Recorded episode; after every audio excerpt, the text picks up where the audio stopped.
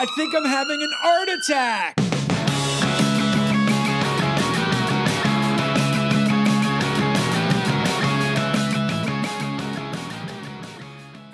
What's up, everybody, and welcome to another episode of Art Attack with your host, Lizzie Daston, art history professor, myself, Justin Bua, artist. Today is not like any other day. We're talking about uh, we're talking about forgeries. Am I wrong? Are we not talking about that's, forgeries? that's what it is. We haven't done that yet. We haven't talked about forgeries. So uh, before we talk about forgeries in art, because obviously forgeries in art is a whole niche, it's a whole underground black market, is a whole world. Uh, my work, I could speak personally about this, has been both frauded and forged. So there's a big difference, and I just wanted to explain that difference before we get into this, so that the the common lay person who doesn't know about this knows a little bit, and then the people who are artists understand a little bit more, which is that. Uh, so someone could do my DJ painting, right? They could just do the DJ painting, and if they sign it Joe Blow, that's not forgery. That's fraud. Okay, even though they forge my painting and they sign it Joe Blow, and any expert lawyers that want to write to us, you could tell me if I'm wrong. But from what I understand, with uh, talking to the legal world and myself and just dealing with this for years, that's fraud. Now, if they do my DJ painting and they sign it BUA, that's forgery. So that's a very serious crime because that's a federal crime. You know, the, the feds could come in and just shut that down. But because there's so much knockoff work of my work, like uh, there's there's there's sweatshops everywhere, Vietnam, uh, South America, across the globe, where they just do my El Guitarista, my Piano Man, my DJ, a bunch of my work. They either project it and paint it, they print it on a Xerox and paint on top of it, or they simply do uh, replications of my work and sell it. So they're all different gradations and different ways that they're they're forging and frauding my work, but mostly my work is frauded or it's all fraud. Uh, but forgery is serious. That's serious. Like you will be going if they catch you, you'll be going away. And it's a it's an inter- it's an interesting thing, right? Because there's historically been so many forged works because there's so many people who are really goddamn good technically. They have all this technical ability and facility to be able to just copy anybody from whatever era. So it's a very cat and mouse game, right? Of these people who are doing it, and then the experts who are trying to prove the provenance of that actual work, and they have to do it by, you know, X-rays and uh, all kinds of stuff. And and and I feel like the forgers oftentimes could be a couple steps ahead of them. Yes. And if we think about the art world as being completely unregulated, as you and I have discussed Right. within the, the buying and selling, then this is the perfect space for a forger mm. to enter in and to make a whole lot of money. And there are forgery rings. And I know that mm. Steve Martin was a victim of one that he purchased a work. You were. I was, yeah, exactly. Well, my grandfather was. I Your didn't grandfather. Sidney Sheldon, bought what he thought was a Picasso, uh, Degas ballet drawing and gave it to you, and it turned out that it wasn't uh, Degas at all. Right. And what's interesting is the psychological mindset because I probably know more about art history than an average person, but I was totally fooled because when you hear that something is real, then you're going to look at it through that lens of, oh, cool, this is real and this is why. And, you showed it to me though, and I knew it was fake right away. Well, right, because I already framed it through the story of I would have known fake. it was fake because the draftsmanship was so bad. Maybe, that was not a student of Jean Dominique uh, Ingres. He would have got an F. Right. And I agree with you. But I think that when we want to believe something Sure. else, it's teleological. Well, we already have the endpoint, and then we try to find the evidence that justifies it. So if your endpoint is this is a real Modigliani, then every little nuance of the brushwork is going to remind you of a Modigliani that you've seen. Or maybe it's unusual. And if that brushwork is off, it's not because it's fake, but it's because Modigliani was experimenting. Right. So I think it is really easy to fake a work if you have the proficient know how to actually execute that work. It is easy to parade that work as if it is authentic. And the reality is that there are fakes in every single museum in the world, that That's there amazing. are fakes in most private collections, that there are fakes in all of the auctions, mm. and that there is no real way of unearthing this unless we we put forth tremendous resources in trying to expose mm. that. But certificates of authenticity are forged, provenance records are forged, and it's pretty insane. And for me, I have to just go back to that issue of why do I like the work in the first place? To go to this Degas that you were talking about, the fake that is in my family, at first I took it off my wall. I'm like, F this, like this is terrible. It was fake. Now mm. I hate it. But I loved it not because it was a Degas. I loved it because it was my grandfather's. And I mm-hmm. loved it because of the form itself. And I loved it because of the nostalgia that it drew up in me. And so I'm not justifying faking things, but why are we buying things in the first place? Is it so we have a Picasso, or is it because we particularly love that image? And I just think that if it were exposed which works in museums are actually not by the hand of the artist, we probably would call that work trash. Is it true? And these are just a bunch of questions that are coming up for me. Like, is it true that some artists are very difficult to forge while others are easy? For example, I feel like a Géricault or a Dean Cornwell or a Norman Rockwell would be hard to forge. You know, could you imagine forging the Raft of Medusa by Géricault? Like how hard that would be? That's inc- that's crazy because you have, you know, tons of figures and atmosphere and environment. You would need like a slew of really, really high level painters with dated paints and brushes, and I mean, it would just be like a, a like an actual uh, symphony of artists that you would need who were incredibly skillful and all willing to do this for a high amount of money and the market would almost have to pre-exist for you the commission would already have to be done for you i mean it like isn't it easier to forge a simple Picasso than a than a Géricault or a Modigliani than than a Norman Rockwell? Wouldn't that be fair to say? Absolutely. The only thing that I would change is your use of the word simple because it is conceptually really complex. But yes, aesthetically, it is easier to ape a Picasso, a Modigliani, anyone who is exploring flatness or non objectivity than it would be a Géricault. I mean, that would require tremendous amount Resources. resources, Yeah. exactly. But the f- most famous and for me the most engaging issue of forgery actually happened with an artist who was really, really hard to forge. Do you know the, the Rembrandt? Vermeer? Oh, Vermeer. That's interesting because I would I know that there's I know that obviously there's you know forgeries with every artist, but tell me about the Vermeer and which one. But obvi- if you I mean I saw that documentary by the way, uh, the the Vermeer one where the guy reconstructs a Vermeer from scratch who's not even an artist because he uses an opaque projector. Oh, I think this is a different story. So what happened? No, this- I'm just saying that they, in this uh, documentary, this guy actually recreated a Vermeer by using a opaque projector and recreating it, and he wasn't even an artist, showing that it is absolutely possible, but it was possible from an incredibly meticulous perspective because Vermeer is, is one hell of a, I'm never going to say draftsman because we know that now he obviously used an opaque projector, but an incredible craftsman and an incredible artist in terms of the way he was able to use color and light effectively at a very high level. Yes. So Vermeer was also a painter of very few canvases.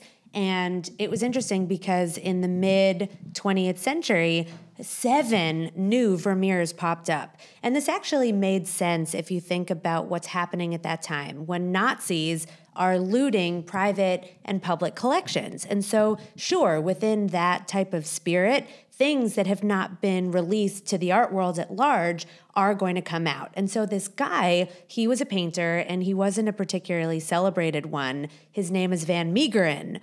And he then became an art dealer and he was frustrated by the lack of critical acclaim and attention that his own work got. And so he thought, I'm going to take advantage of this moment and fake a Vermeer. And it was really complex. He had to go to pawn shops and buy old paintings from the 17th century in order to get the correct pigments because pigments that were available then perhaps aren't available at the time that he was painting and vice versa. And so that is the easiest way to spot a fake if you have the resources to detect the chemical compounds of the paint. They would use like a microscope and, and in a lab they would try to figure Right, they're like, right? oh, well, this is a an acrylic, and acrylic hadn't been popularized at the time of the painting, and so it's done. So he circumvented that by taking old paintings, scraping off the pigment, and then there's also something that happens to older paintings when oil takes an incredibly long time to fully dry. Sure. And when it does, and when it interacts with dust and environmental concerns, there's this little skin that's called a craquelure, which is basically the top layer of oil is cracked. And he had to create a craquelure. And so the way that he did that, he put Bakelite on the canvas and What's then put. Bakelite? I was hoping you were going to tell me. Oh, me. I don't know what that is. Damn it. Some kind of chemical that actually cracks that you use for baking. I mean, Right. I think that it it intensifies the drying of the oil. Okay. That so it it's like a expedites that liquid process. or a gawker, whatever it is, like a liquid or some kind of drying medium. Yes, exactly. And so then he put it in an oven and baked the canvases Oh until it cracked. And he created this work called Christ at Emmaus, E M M A S, A U S. And it's terrible. Really, I think it is so bad. The faces do not look like a Vermeer. There's something that is incredibly complex and three dimensional about Vermeer's work. Mm-hmm. And he only did two historical.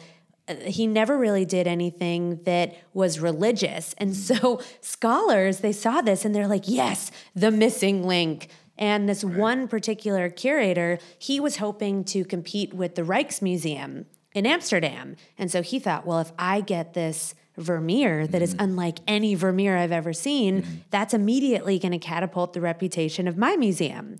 So we have an agenda in looking at anything. The agenda for me and my Degas was that it was real, that eventually I was going to sell it and I was never going to have to earn another dollar. And so I was blinded by that agenda. The agenda of this curator was this is a Vermeer, this is going to launch my reputation. And so he wasn't critical. And that's how we're able to make these really easy mistakes because we want so badly for something to be true. So he spent in today's dollars millions on this work.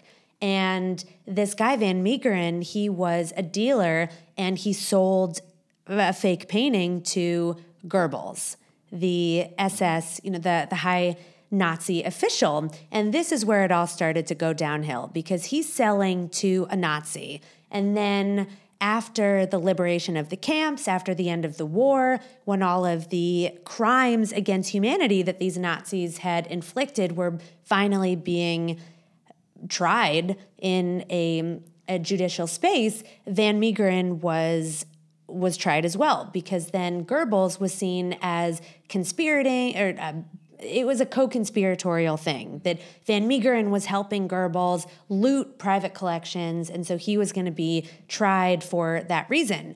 And that's why he came out that he in fact was the forger because he wanted to exonerate himself from helping out the Nazis. Oh wow! So he actually admitted to it. Yeah, he's like, I'm not helping the Nazis, I was tricking the Nazis. Smart. And so then he became the celebrated figure because he pulled the wool over Hitler's eyes. But that wasn't his intention, right? His intention was just to get rich. Was it was like a, it was like a quick get rich scheme that he just was trying to find the the the you know the highest dollar for the price. And then when he did and he was found out it didn't seem like he gave a shit about the Jews. He was really and he wasn't like oh look what I got away with. Isn't that great? I intellectually mind fucked him. You know what I mean? Because he's a dumbass. No that's not why he did it. He did it to make money.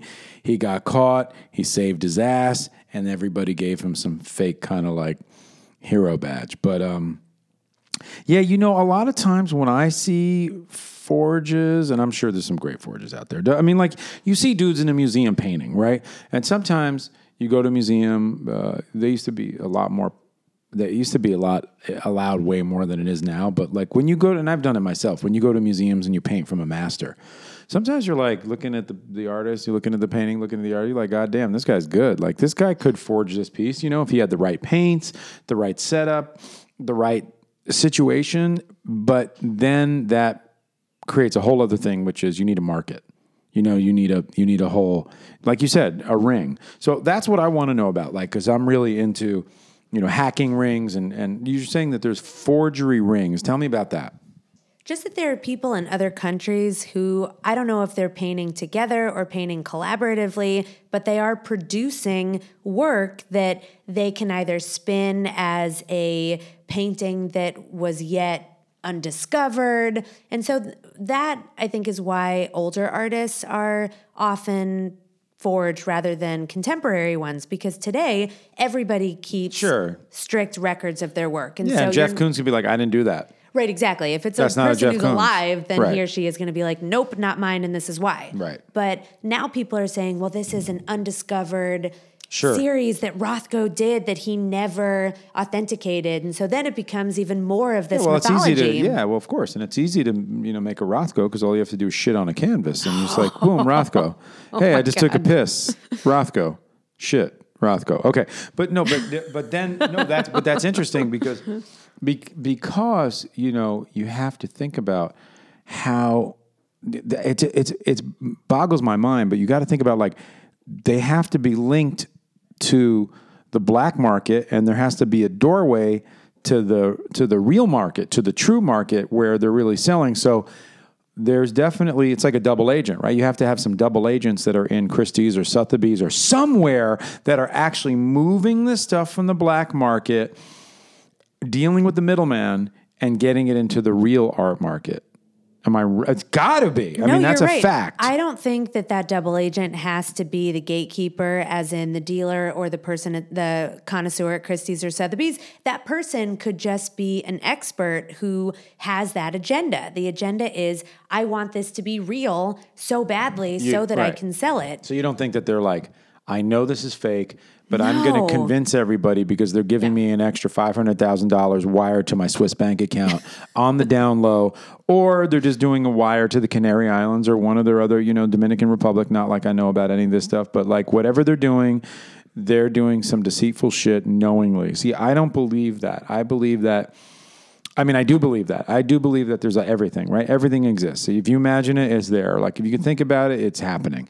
So definitely there are people who are experts who are getting paid by buyers or galleries or museums to go seek out something and and maybe they're like god damn man this is fake but let me see if i could spin it to where it's real I think that happens. I think the more likely scenario is more of an X Files moment of I want to believe. And I mm-hmm. think that people are not as critical when there is a, a purpose that they've already determined is correct. And Right. that purpose could be selling, it could be enjoyment, it can be whatever. And also, these fakes can be really good, very high level. Right, right. And it is happening all the time. And that's what I think is so insane that some of our most beloved treasures in museums are fake. That is just a fact. I can't say which ones. Do you know that? Do you think that that new uh, that new Leonardo da Vinci piece was fake?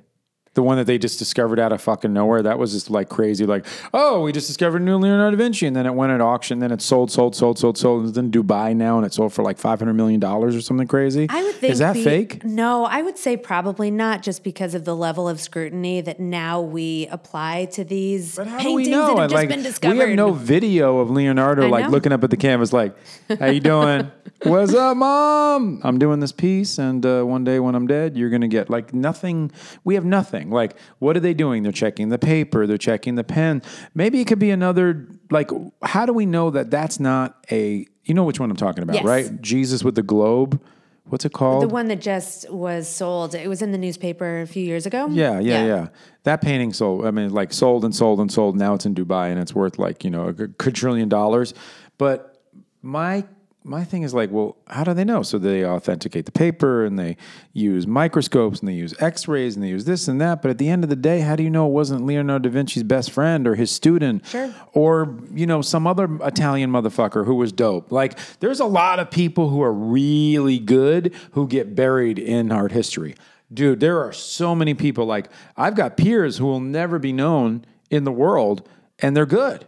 They're goddamn good painters, and they'll never. No one will ever know their shit. Though there's going to be when they're buried, their work will be buried, and the couple of collectors that they have, nobody will know. So we don't really know. We don't. And I think the inroad out of your question is just that art has become a symbol for something mm. else, that it isn't just what it is, but it's what it represents. And so I think that this painting probably was authentic, but for me, it doesn't matter. It's about what it has come to mean for us to discover something that was unknown and to attribute that to something that's really deep for us. And I think with a Da Vinci, he would be really, really difficult to forge because nobody would sell, f- or very few artists would sell for that amount of money. I think that if you're trying to be a really successful forger, you need to go a level down. Somebody who is also going to fetch millions, like but a not. Bua. Like a Bua. mean, a couple, that's that's, like a couple levels down. down. Never mind. That's like that's like all the way to. No, I that's like the basement. Sorry. I'm thinking like a Rothko or a Modigliani, somebody who still has. Oh, that that's way down. Yeah, that's like in the. Oh my God. That's like in the gutter. Wow. No. like a like a Rauschenberg. Well, because you know, I once thought I saw a forged Rauschenberg as a homeless shelter, but then I was like, no, that was a homeless shelter. That's weird. And then I saw one that was a garbage. my God, you were. Seventh You're and eroding Grand. my soul. Seventh and Grand, I saw a Rauschenberg, Okay, but then I realized it was a gra- it was a never mind. We're not going to do the Abex artist, but let's stick with Modigliani Okay. because he is often forged. So he has the name recognition where he is going to sell for millions of Sure. dollars, but it is not at the level of a Da Vinci. And so I think for somebody to take on that mammoth of a an unlawful act, it probably isn't likely. So, what is the most forged? Who are the most forged artists then? Picasso, Dali, Dali, yeah, I have a D- Dali that I think is forged too. it's an etching. No, I'm not kidding. Oh yeah, there was an eBay scandal a few years ago where somebody was just printing and creating these fake signatures. You know what? I think I bought one too. So, I didn't. I was given it.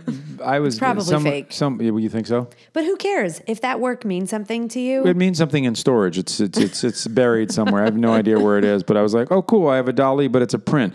Because if it was an original, it'd be different. But I feel like Dali, you could forge Dali. Like I feel like easily. e- yeah, Chagall is often yeah.